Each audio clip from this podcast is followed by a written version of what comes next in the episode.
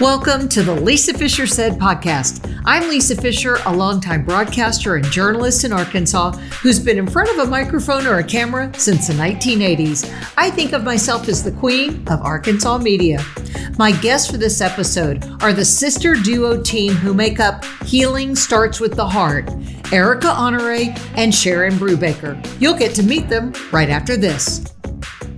Do you know how bad stress is for you? I mean, truly, it affects your health in so many ways. I'm a student right now at the Institute for Integrative Nutrition, and I'm learning about stress and reducing my stress.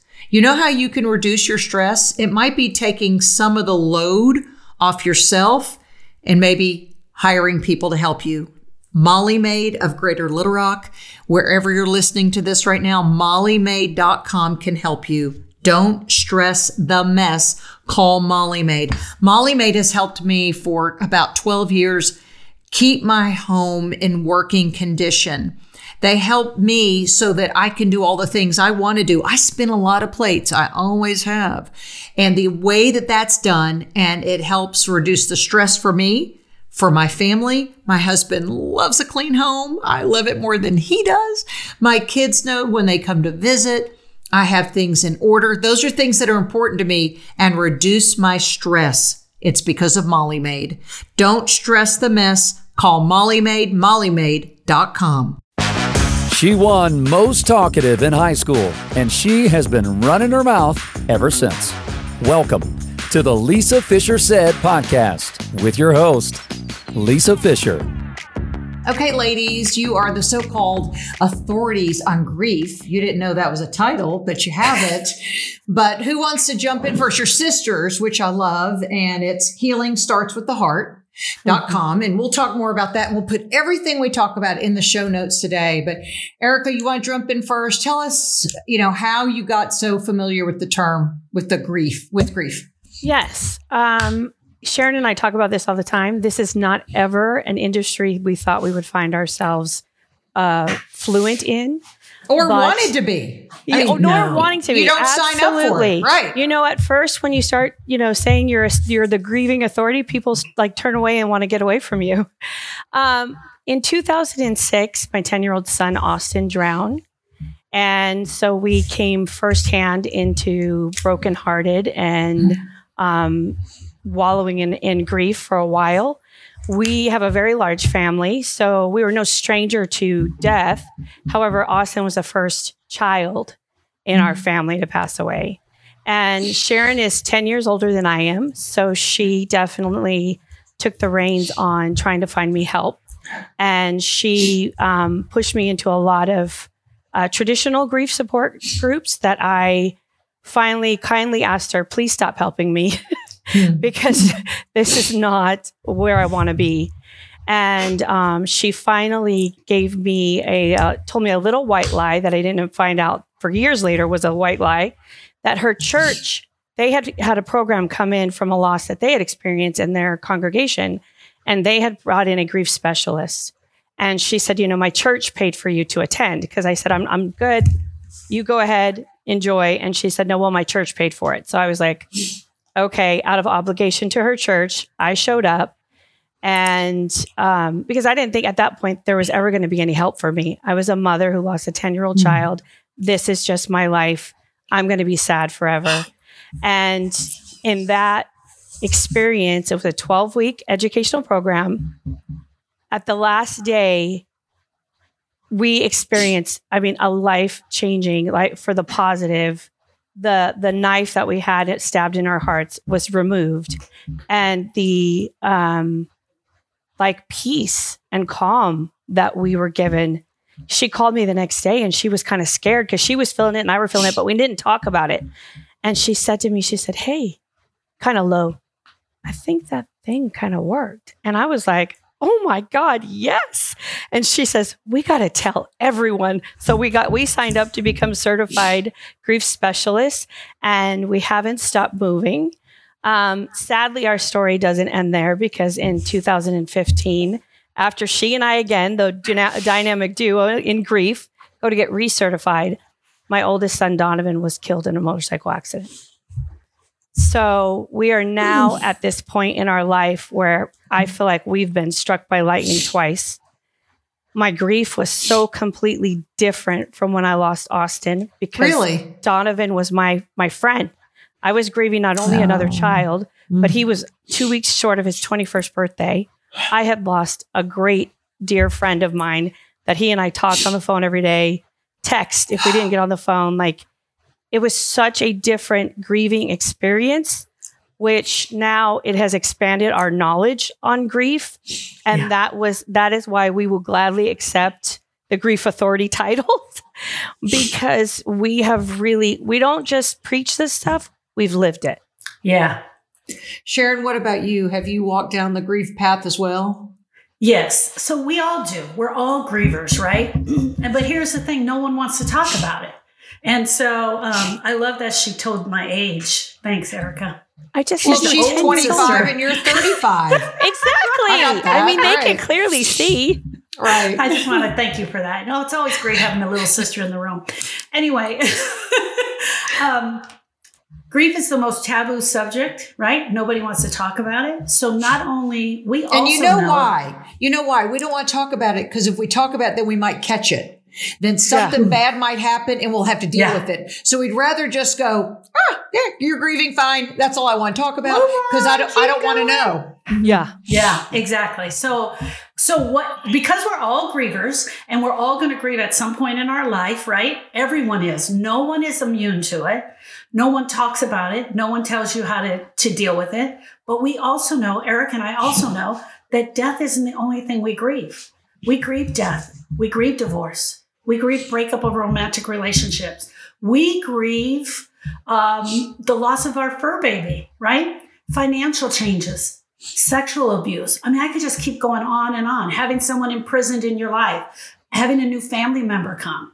So we're none of us are immune to grief, death, or loss, right? and so because of that, yes. Besides the boys, I've had many other grieving experiences, and it was absolutely it was life changing for me to have to tell her that Austin had drowned. But to have to call her and tell her that Donovan had got killed in a motorcycle accident Wait, you were the bearer of bad tidings both times. twice? Yes. Yeah. So I love my brother. He's amazing. He's a police officer, LAPD. That's the other thing. Strong, burly guy. He and Erica are, are best friends. He and Erica are very good friends. And he couldn't he couldn't even part his lips Wow. to say the word. And he says to me, You have to tell her. We just the, the thought of telling her again was just overwhelming. Look, it's hard to even hear the story Yeah. because I think every parent over empathizes because Yes. we wonder how, how she did it the first time. And Yeah. then how you, but I mean, you walked with her through that, Sharon. Again, oh, the Oh, yes. grieving process. If anything happened to my brother's children, it, they're like my children. So I, under, I understand. But then to have to walk through it again, it's something that anyone listening right now had take a deep breath and go, okay, I, I'm going to continue this conversation. So, because if even the macho man on the police, the motorcycle cop, Yeah. you know, the guy with the handlebar mustache, I'm thinking of the tough guy, the chips guy in LA. He couldn't do it because he loved He the sister too much. Yeah, it was just so hurtful. And um, to to to to expand on that a little bit, each experience was different. We all experienced something different with each one because we each had a different relationship. We Eric and I also lost our father seven years ago. And even that was different. And you would think, as, as we sit here today as grief specialists, that we're here to tell you that you can power through it. You do A, B, C, and then D, you're recovered. And that's not true. I watched her break totally in a different way, totally a, a total different experience, um, much more resistance, anger. Erica will be able to share more about that, but the anger that came out this time was just so, so profoundly different. Was it repressed from losing the 10 year old? No, no. It was just- I was ma- well I was mad at Donovan because he he died on a motorcycle which I told him not to buy and because he was not mature enough and that's exactly what he did. He got in a fight with his girlfriend, jumped on the motorcycle and drove reckless, recklessly which ended up taking his life. So it was the thing I feared most that which I was trying to prevent that he defied me on. And then that's how he passed. So my anger was because I knew it was going to happen if he bought that motorcycle. So it was just, I was so mad at him for not listening to me. And I just then became mad at the world because my pain was so great that that was the only I was so fearful of allowing the sadnesses. And I just heard from a, a client of mine that um, anger is sad's bodyguard, which resonated so deep with me. So my anger was holding back all the sadness I felt because I felt if I opened that door to the pain, I was going to drown in it. And I was barely holding on by my fingertips to get through every single day, to still be a wife, to still be a mother, to I have one young biological son um, he he's 18 now, but he was 12 when Donovan passed away, and he is not my husband's biological child. There was a child we were we were not together, so my husband buried his two only biological children, and then we had just adopted a niece of ours. So I had promised her this great life. Hey, we could do better for you, and then she came into this world of pain. So it was like it was all I could do to just get through each day. And the anger was the only thing that kind of fueled me and allowed me to move from one day to the next. A friend once told me after uh, bearing, um, she had many, many children, like 10 children. And when one of hers died, she said, I want to go in that bedroom and just stay and put the covers oh, over yeah. my head. But mm-hmm. she goes, I've got all these faces looking at me every day. Mm. Shows the responsibility that goes along with what you're feeling. You yeah. want to protect the niece, mm. and you have another son.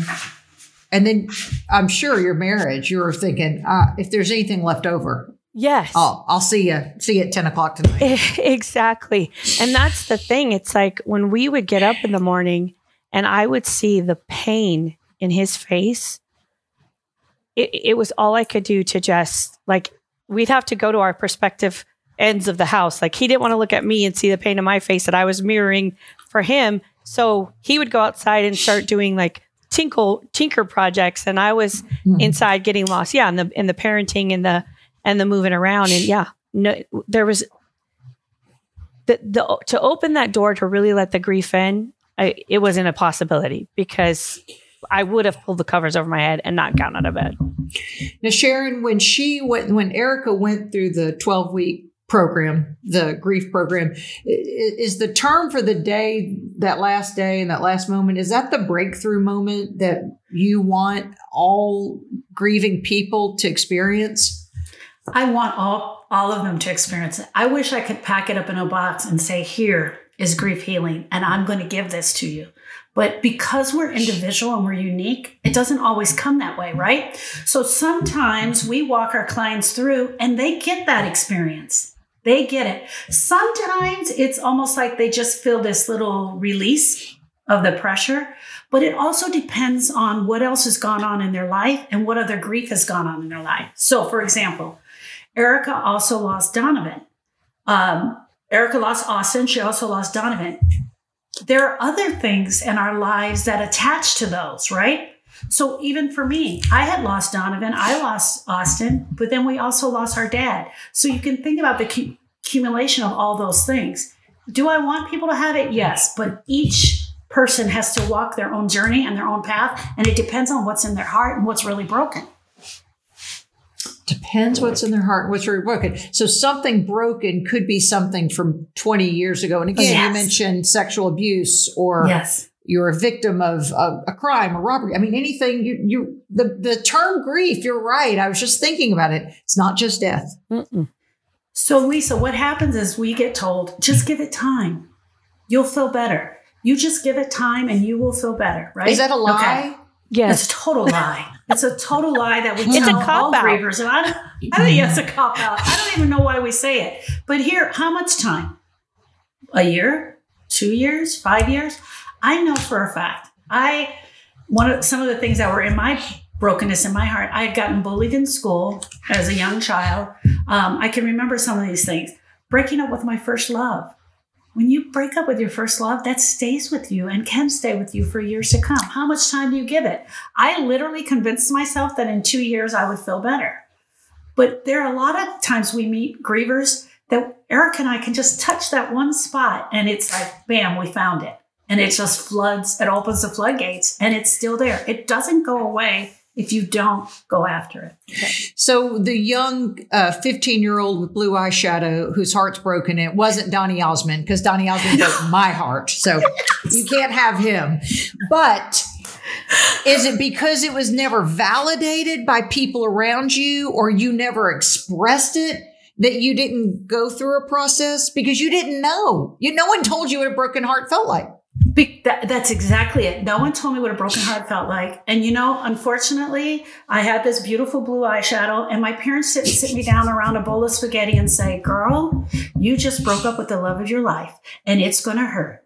And you're going to really feel sad about it. Your heart's going to be broken, and we want you to cry it out, and we want you to feel your emotions. No, they didn't do that.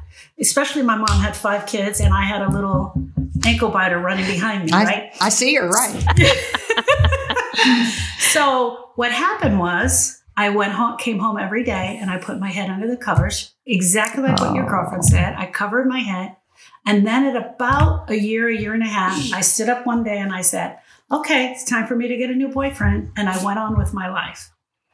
But that pain Wow. stayed with me. Think about that. That pain doesn't go away. You just put it dormant. Now, the next time I have a loss, what do you think is going to happen? The loss, it's going to start attaching to all the pain that's in there. It just All festers. this pain. Yeah. It just Oh, yeah. festers. It doesn't go away.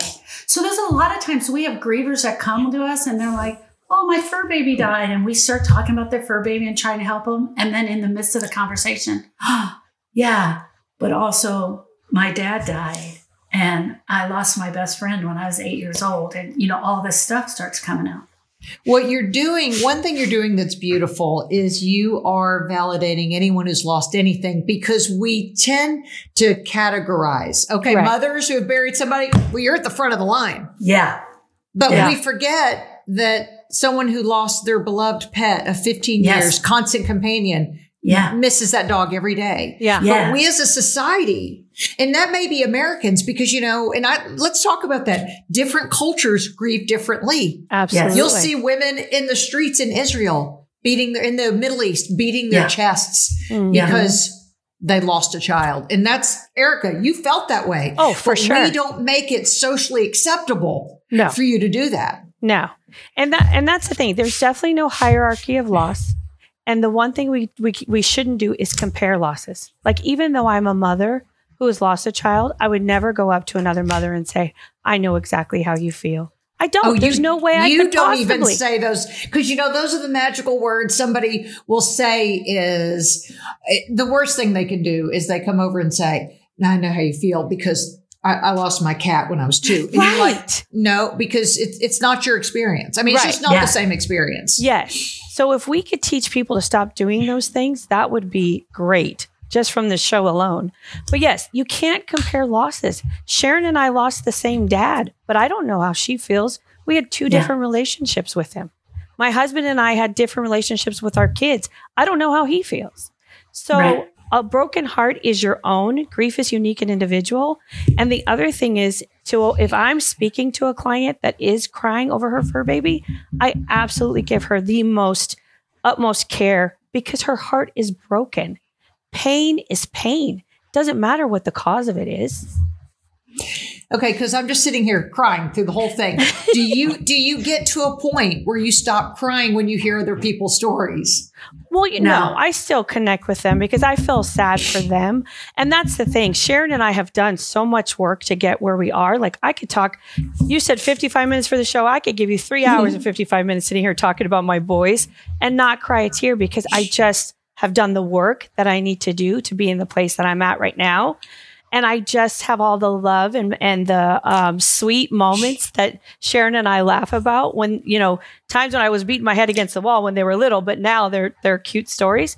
But I could do that because I've done this work. And that's why this program is so amazing because it leaves you with the good and it gets helps you get rid of the negative so that you don't feel bad when you talk about them. It doesn't break you down. Sharon, how does someone know listening now if they need to do the work? Because a lot of people probably think, I'm fine. I, Everyone We had a funeral. they're I fine. totally got that. I had the covered casserole dish you brought, and Yeah. I thank you. I'm good. But And thank you How- for the ham. right, thank you for the Uh, ham. How do they know if they need more? They can feel it in their heart. You can absolutely feel it in your heart. So it's Mm. really about quieting down for a minute and literally putting your hand over your heart and thinking about that loss, whatever it may be, because the loss can be intangible. It doesn't have to be an actual person, right? And we can grieve someone, we can grieve our divorce and we hate that person. We hate him for what he put You, us so through. you can justify that. we can justify it, but when we really think about it, if I meet you in 20 years and you're still talking about your divorce and what a terrible guy he was, you're probably in a grieving experience. Mm. If you can't talk about the person at all, it's probably a grieving experience. If you can't look at photos of your loved ones after they're gone, it's probably a grieving experience. If all you want to do is talk about that person, good, bad, sweet, or sour, it's probably a grieving experience. If you never want to bring up his name again, it's probably a grieving experience. And you have to do the work of examining your heart and seeing if it's truly a grieving experience. Erica, since I mean, we hate to use you as an example, but bearing two different sons at a certain, were they about 10 years, did you say? 10 years time? Austin was 10. Yeah, almost uh, 11 years in between the two. Wasn't it, you know, the older we get, 10 and 11 years was the other day, right? Yeah. Am I Yes. right?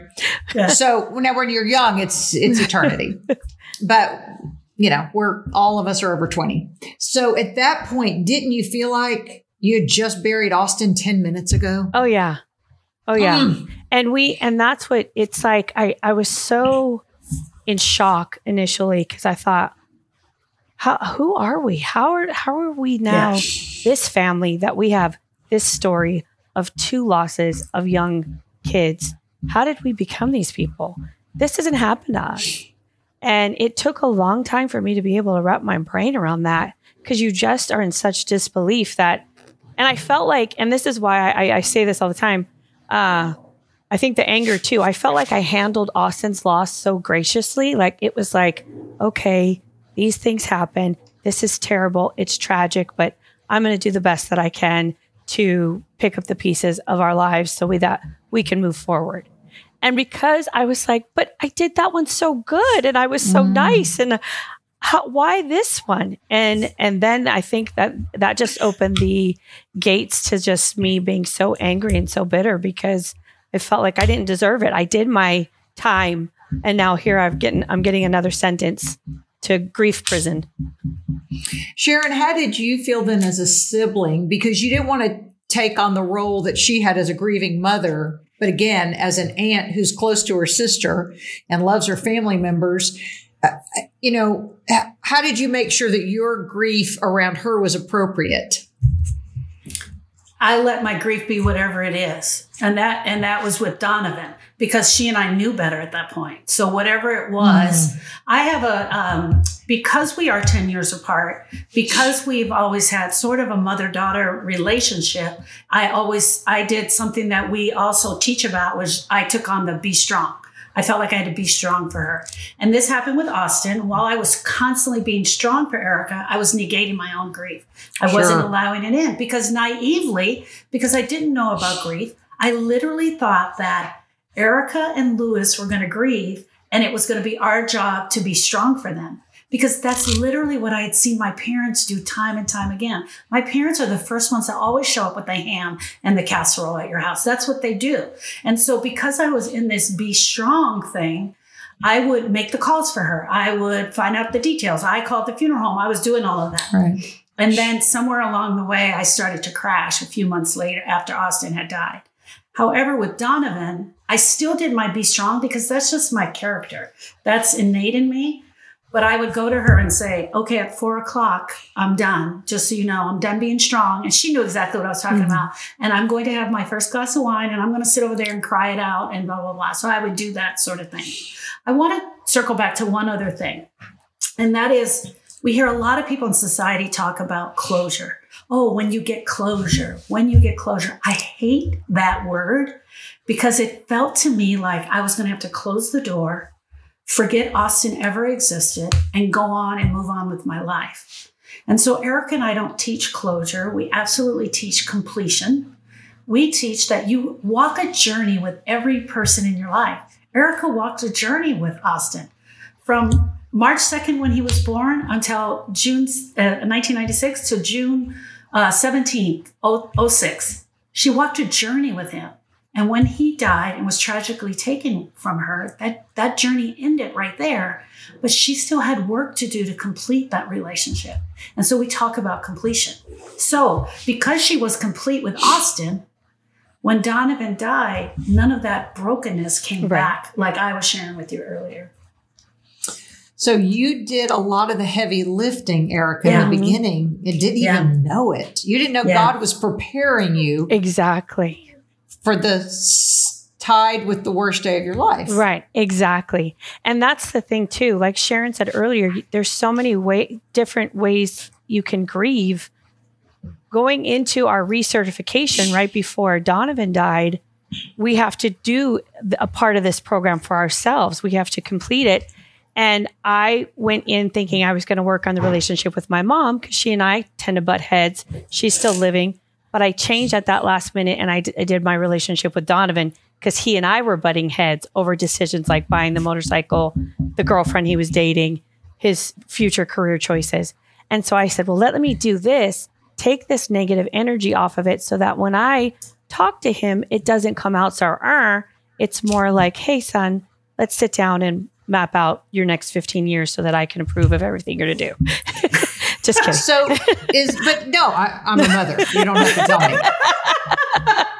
As part of the grieving process, I heard one woman say that um, her therapist told them because the girl was just mad that her husband died. You know, yeah. she just had anger at him oh, yeah. for dying. How how dare you? Yeah. How dare you leave me? And so that was part of her grief was okay Sally, talk talk to Bubba and tell him all the things you're mad about. And is that something people just could? I mean, like, what are some practical things people can do at home? And we'll talk about your program and everything else. But yeah. just for a practical point, Sharon, do you have some that people could do at home? I think the first thing they need to do is understand the definition of grief, right? So that's the first thing is understand that this is natural and this is normal for us to grieve. The second most important thing is that the grief happens in our heart. It's not intellectual, it is not in our head. So when people come upon their first major loss or a major loss in their life, they tend to put their hands up. They resist. They don't want to go that way. Erica was a clear sign of this after Donovan mm. died. She resisted 100%. So we tell people don't resist. Try to lean into it. Grief sucks but lean into the suck as much as you can. Cry it out. Talk about it. Use their name. Journal about it. Let other people know. The one thing that we do know about grievers is the number one thing that they want to do is talk. They want to talk about their loss. But just like we talked about, Lisa, who wants to hear that? Eric and I have no friends. I'm just kidding. you have me. Okay, good. I'm a friend. We can call you. But I mean, grievers want to talk, but very quickly, society decides how much time they're going to allow you to grieve, right? Especially for like, let's say a fur baby.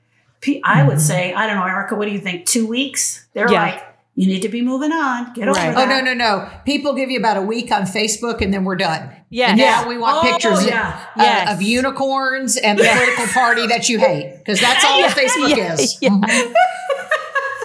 and so um, you got to. So for us, the supporting staff that's around our friend, be the listener, be the heart with ears. Let them talk for as long as they need to talk.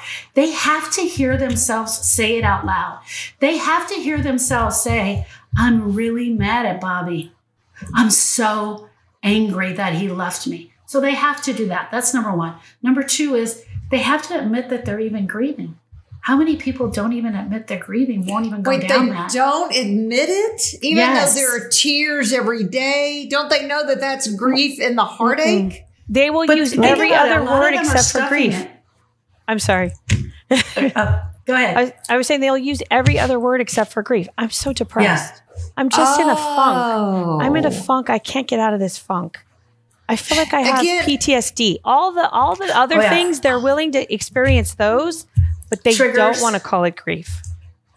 even that's what I was saying, our Western society, because you go back in the East, how people are more demonstrative, and it's certain cultures, I said. Right. But do you remember when Princess Di died? That no one in the royal family, yeah. y'all, uh, we were crying at home. Yes. Yes. because we had permission but there that's part of the royal family culture is well you've seen the queen Mhm. grieve her own husband she did have a tear and that was the headline news because Yeah. we had never seen someone from their family shed a tear and they've seen some heartache Yeah. Oh yeah. so that's what i'm saying those are cultural norms and that's what you look to so we can't think of people maybe that we know that we respect that's been the leader of the free world or and I'm not pointing to anybody I'm just pointing to people in general that we need people to show us that it's Yes. okay Mhm. Yes. it's okay We need to to, cry. be given the permission, right? We need to be given the permission. Mhm. Look at the look at this, okay? We give you three days to mourn. oh And that is three so days for bereavement and grieving. I mean, could you that is imagine criminal that's Yeah. criminal Yeah. It's completely criminal. It's criminal. But I would go to Erica and say, Your son died. Now you have three days to get over yeah it. I'll see you Monday at work Yeah. you're Yeah. like wait what What? Yeah. No. Yeah. No, no, what no, if I- it I- was okay for us to sit and cry and it was okay for the person sitting next to them to allow them to break down and cry and just be okay with it? What if I just held her space? What if I was just in the room with Erica and she was crying over Donovan and I just sat there? How much better would she be three days, 10 days from now, just because I allowed her to be there and let her know that it was okay. But that's not what we get. We get, get back to it, get doing it, get back to work. Eric and I had a, a client two years ago that lost her husband. Um, and three months after he died, she posted on Facebook, Today has been three months. And one of the responses were was, You're not over this yet? That, that's just an example of the you stuff that me? we hear. I mean- yeah. Yeah. Yeah. Oh my gosh, that's just mm, so insensitive. Mm. Completely. Um, one thing I, I did a few years ago, I wrote an article. I, I'm the editor at large of the state's largest lifestyle publication. I, I wrote it when I was on the radio because my best friend's husband died, and I called myself a sister wife. Like he was the executor of our wills. If anything happened to my children, they, they would raise them. I mean, my kids look like her, her kids look like me. You know, I mean, we're just family. You know, we're the Yeah. non-family family. Yeah. Yeah. And so um, I, I was on the radio then, and my employer let me even take off some time. I mean, they just knew that that's that they came to all of our Christmas. We went to their. I mean, it's just crazy. But I remember writing this article and then getting a lot of attention about it. And I, I had my little. It wasn't that I had steps for grieving. I had steps if you were the friend of if you were a friend. I said the first thing you never do, and I, I, I just need to make sure I was saying this right. Never say to somebody, "Hey, call me if you need anything." Yeah. Because I said my best friend Christina was grieving. She didn't know what she needed, y'all. Right. I mean, she didn't even know where her shoes were. Yeah. You know. But people, that's the first thing people say is, "Hey, I saw your son died, Erica. Call me if you need anything." well, you're the person I'm going to call. I don't even know you. You know that not to do that. And then one of the other things was never compare and say, "I know how you feel." Yeah. My so and so died. Yeah. But is it our? Is it because we? Uh, why do we do that? Why do we tell someone that we know how they feel? Because we don't. Because we don't know what to say. Because we don't talk about grief enough. So, so what do you say if it weren't even a client, but if it were someone your friend lost somebody close to you? What's the first thing you say? I am so sorry for how broken your heart is right now. Oh, that is so dear. Or you can say, There are no words. Oh, my friend, there are no words. And if I were near you, I'd give you the biggest hug right now. Because there are no words. Tell me what words would you say to make that pain go away? Yeah. Nothing. There's, I mean, there's just nothing anyone can say. And it's so subjective. you know, the way you grieved for Donovan was different than the way you grieved for Austin. Or Totally. the, you grieve for your dad. Like you said, you even both grieve for your daddy separately, Mhm. differently. Yep. Yeah. How, I mean, how do marriages stay together when it is a child? Because he, as a, a spouse, you want to blame your husband for anything. Yeah. And I'm not trying to be funny. I'm No, saying I- it is I our get it. nature that if the li- roof leaks, it's his fault. Yeah. And then if something else happens, it's his fault, even though it is not his fault. I know. That is one of the things that Sharon and I talk about all the time because, and I think, so Lewis and I were separated when Austin died. And it was his his passing that got us back together. But that's one of the, I know we have quite a story. I'm um, telling but you. that's one of the things I thought was when I got the news because I was supposed to go on the trip and I backed out because we were secretly dating and I backed out at the last minute. And I feel like that was me being spared that agony from having to be there from the time when they couldn't find him and then had to get the divers. Like that would have I don't I don't even know Lisa who I would be if I was there on the scene. So my first thought prior to losing him before when I would imagine like even if my son falls down and gets a scratch, I know it's because he's not Lewis is not watching him. You know, so you have that. That's just It's how you feel. Right. But Right. when I got the phone call, I was completely devastated for Lewis and for every single, it was a big family trip they were on that we had been taken since the, the boys were toddlers. And my heart just went out to every single one of them because Austin was with the people who loved him most in the world. There is no one that would not have traded places with that mm. child. Yeah. There is not one mm. person that was to blame. It was a complete mm. and utter accident.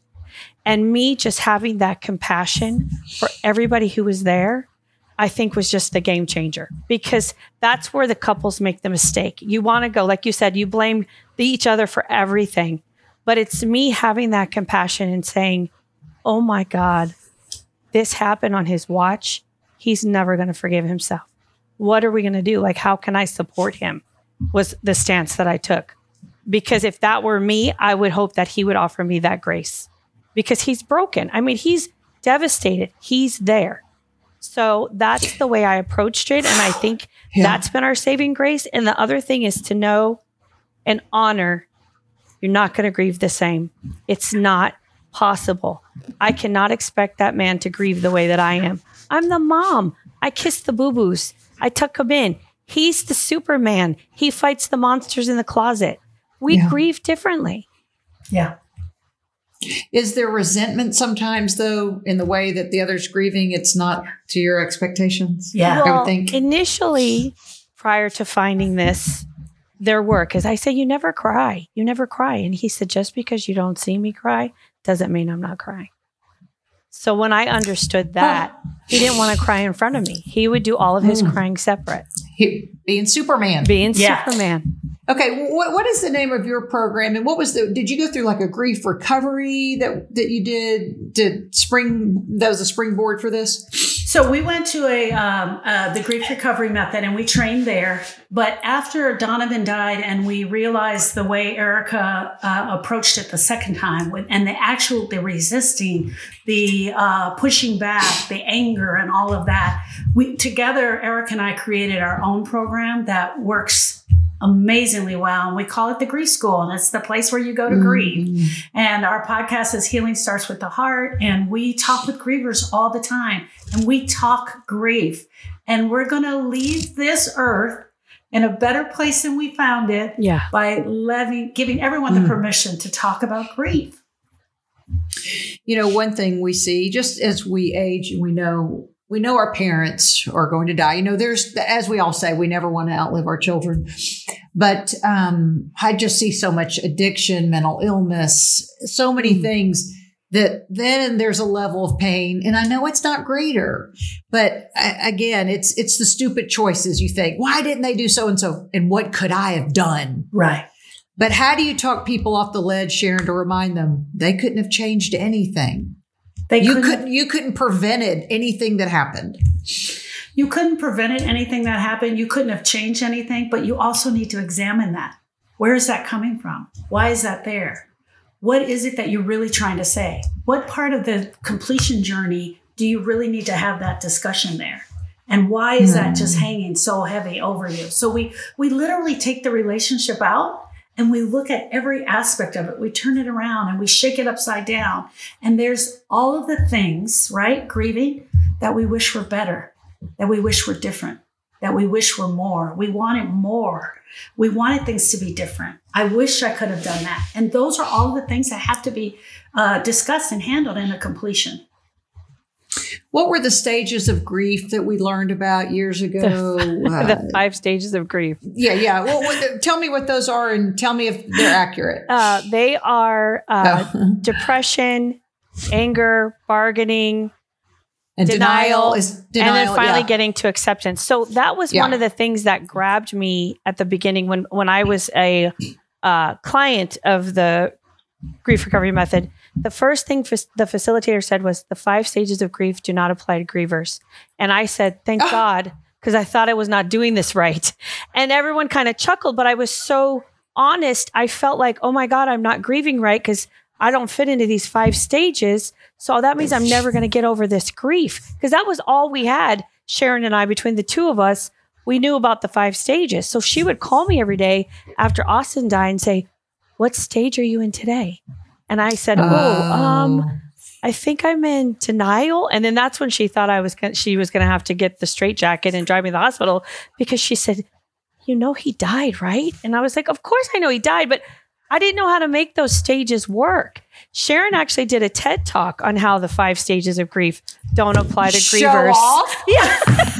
You did a TED talk? Oh my and I debunked the stages of grief because Yeah. we got stuck in the stages of grief, and that's all you see over social media. That's all you see when you Google grief. You you see Dr. Elisabeth Kübler-Ross wrote Right. actually 13 stages, and she wrote them for the dying person. She actually made the stages for her interns because they were coming into the room, and she wanted to have these conversations quick and fast. And she would have the interns step out. What stage were they in? And she made this graph. Well, around 1970, some psychiatrists took the stages and Mhm. attached them to grief and truly did us a disservice because we get stuck there. Here are the other things grief is not. Grief is not a mental illness. It's not 5 stages. It's not a contagious disease that you can catch. Right. It's not a pathological condition. It's not a problem to be solved or a list to check off. It is none of those. It is an emotional experience in your heart. It is the pain that your heart goes through from the loss. and you never stop grieving, right? Or no, you stop. you do? you really do? Yeah, so hear me out on this. The Okay. grieving process, when done correctly, absolutely has a beginning. In 2006, Erica's beginning to Austin started on the day he died. It absolutely has a middle, and that's when you've kind of a process and you've allowed it in and you've kind of cried it out. There's this middle portion where you absolutely can't take the pain anymore and you want out of it and you start to search for. And the end is when you complete the relationship. Erica is no longer grieving for Austin or Donovan. Right. And I, I'm sorry to use you as our, our, our test case here. It's She's fine. no Yeah. longer grieving for them. Mm. There are times where she'll have sweet, bitter tears. There are times where I call her and I'm like, What? What's wrong? Because I can tell in her voice, and she'll say, Donovan's friend so and so is getting married today. And it reminds me that I'm not. That still happens, and that will forever happen. She will forever miss him.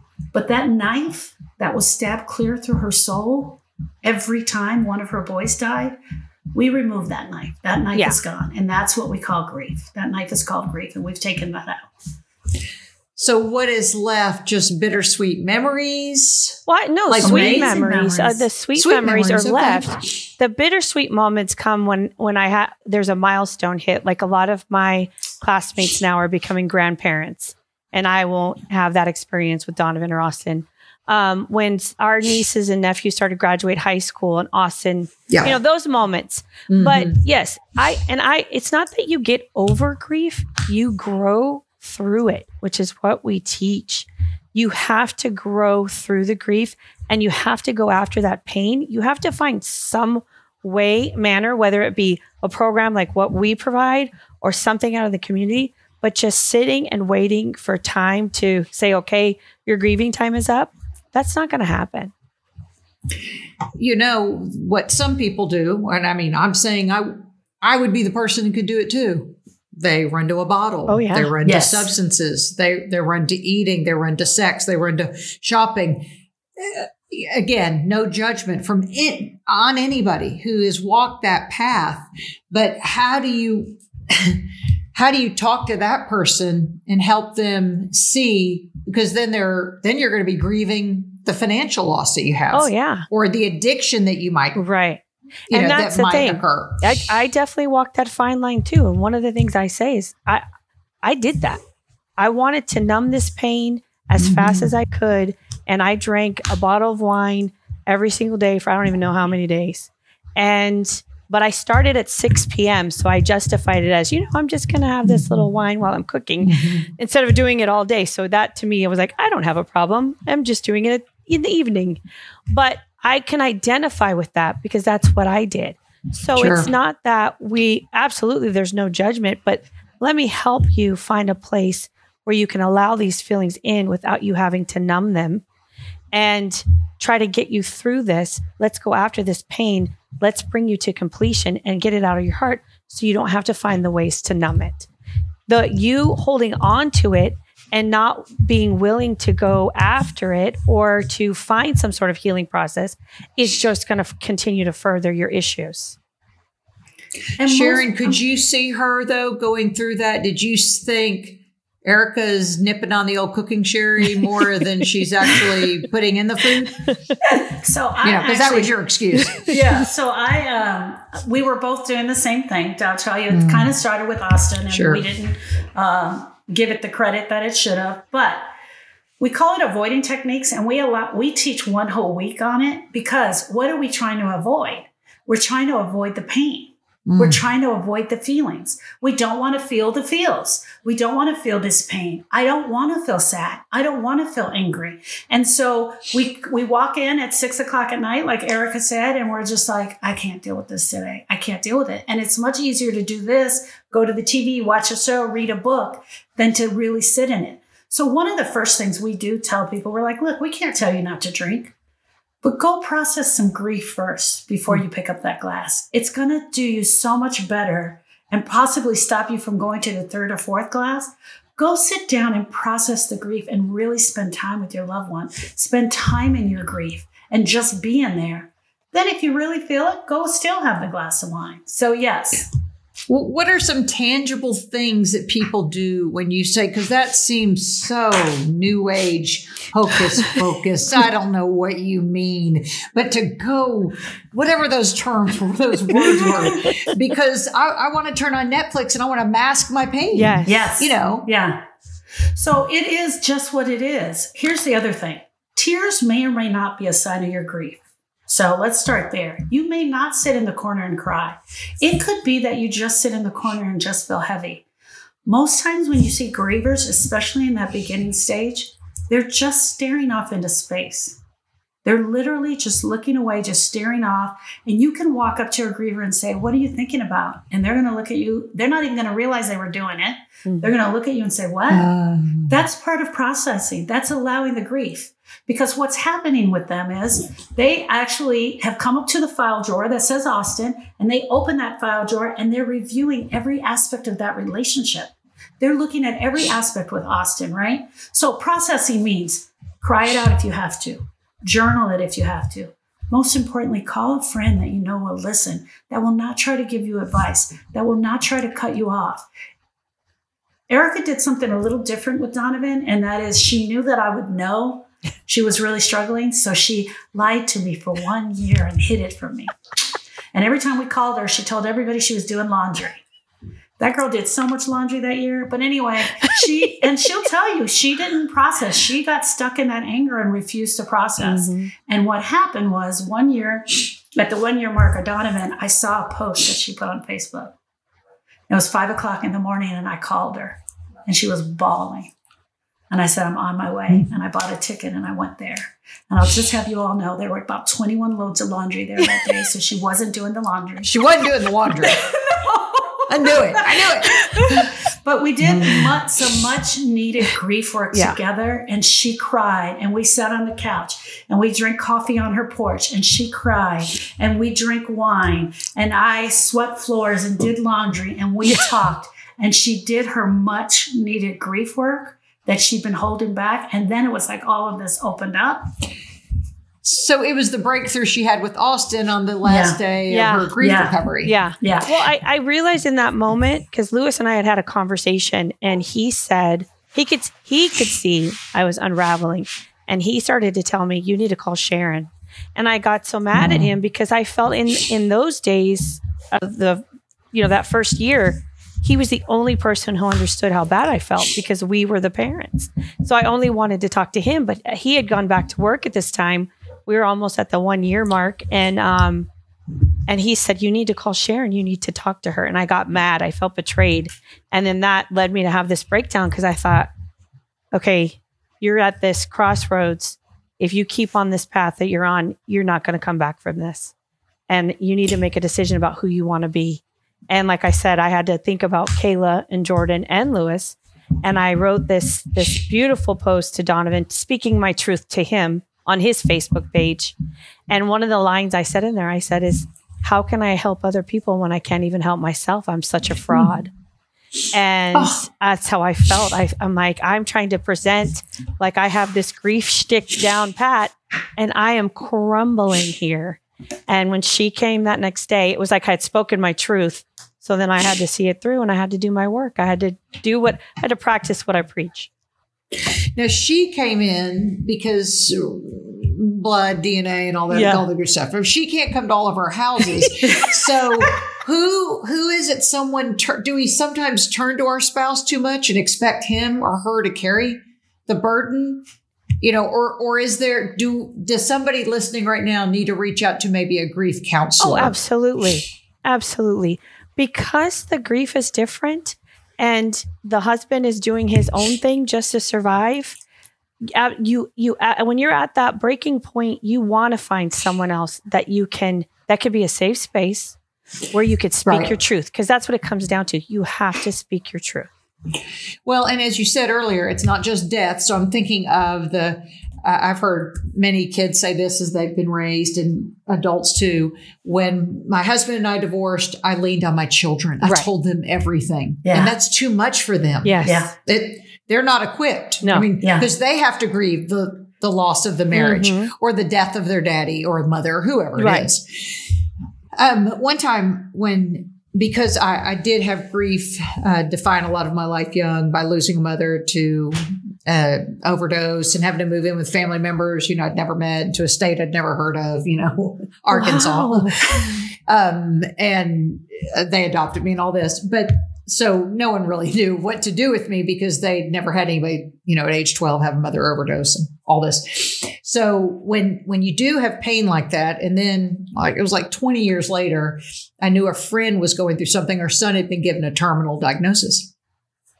And you, uh, you like put the brakes on, go, whoa, whoa, whoa, whoa. I'm not ready. I'm not equipped. I can't go through it. And I asked, I was going for my ADD medicine just because I'm totally transparent here.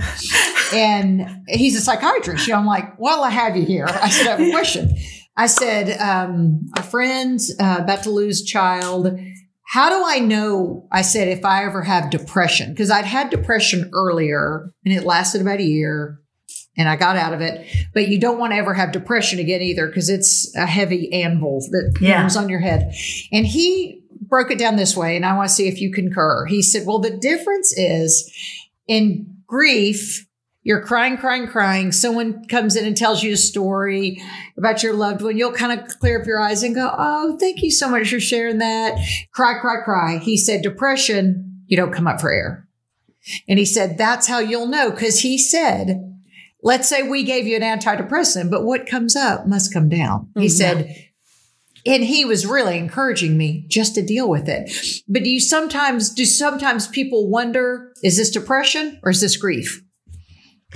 So, uh, grief can feel like depression, and grief is not linear, it's not a straight line. You're up one day and down one second. Eric and I could be sitting down having a conversation about uh, the Easter baskets that we have to have ready for church. And the next thing I know, she's completely bawling. And it all has to do with Austin Like just a finding trigger or something. Yes, so mm-hmm. just a trigger in that mm-hmm. moment. So yes, and we absolutely see grievers that are going through a depressive state. One hundred percent. Grief is depressing in itself, so we have to mm-hmm. call it out for what it is. We also can't tell you whether you need to be on medication. You need to go see your doctor for that. We work with your heart. Your doctor will decide uh, that. We have a lot of clients that do therapy and do their grief work simultaneously, so they'll do both. We have clients that are on medication and doing their grief work, so it's all over the place where where where you're at. And just because we live in a spiritual world and I am a I have faith in Jesus Christ, I'm a believer. But there are some people who walk this, you know, because I've said anytime I've lost somebody, man, if it wasn't for the Lord, I couldn't have done it. But Yeah. there are a lot of people who walk that path that don't have a spiritual or any type of faith relationship. How do you encourage them? Do you want them to go back to their roots, or do some people do fine as an agnostic going through grief? So our program is not a religious program. Eric and I are both members of our church, full time, full fledged members, and I we actually launched the program in church. So, but here's the deal. We don't talk God in our program. We give you the space to be wherever you are. So hear me out on this. You lost you lost your child. Where are you going to go first? Because you said, who are they going to call? You asked this question earlier. Most people are going to go to church. I, my, I lost my child. That's where we go. That's our community. That's our people. But hear me out on this. So you're uh, you're there, you've lost a child, and the advice you're given is God will never give you more than you can handle. You need to lean on Jesus. And those are all Yeah. true. Although those are true, that's not getting into my heart. That's not what I need right now. As a griever, I need to tell you, I'm so sad and I'm so broken. That's number one. Sometimes that can happen. The other thing that can happen is that the griever can actually be mad at God.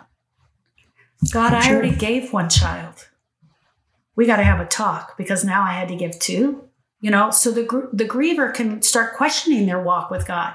We know for a fact that if a person is really walking their faith and walking the walk and talking the talk, even though they may get shaken during their grief, if it's always been there, it will come back. It will come back. Some people are mad at God and they need to take that extra mile and do the work on God with God, It and that's okay. It has okay. to be the bottom line. It has to be dealt with. Right. It has to be dealt with. And what if you don't have a relationship with God? You're still going to be a griever. You're still going to have a broken heart. hmm because even Christians have broken heart. I mean, Yeah. it's just Yeah. it, it doesn't matter, right? Yeah. It doesn't matter. Yeah. You two are the Thelma and Louise of grief, or the Lucy and Ethel. I like Lucy and Ethel better. Or I'm going to be Lucy. Are you going to be Ethel? I well, think she's kind of got the red I know. I think hair. the hair today. already is predetermining that I'm Lucy. Right. That's good because I can't eat chocolate covered cherries. You're right, right, right. Well, she couldn't either. Well, and she grieved that one. Yeah, she, she she lost her job. sure. Which is another thing. Yeah. I mean, we don't have time, Yeah. but job loss is something that Yes, people grieve. that's a big and one. during the pandemic, people were Yes. losing jobs, losing jobs left and right. We did a So whole that's another thing to pandemic series on the podcast because every week it was something different that we, uh, the people we were, we know were affected with. Right. You two are fabulous. All the information about what you have will be in the show notes. And I am blessed just getting to sit here. Thank, Thank you you so, so much, much. Lisa. Thank you, thank you, thank you, thank you so much. Thanks for listening to the Lisa Fischer Said podcast. Be sure to hit subscribe and download all the episodes and leave a review, won't you? The Lisa Fischer Said podcast is produced by ClantonCreative.com.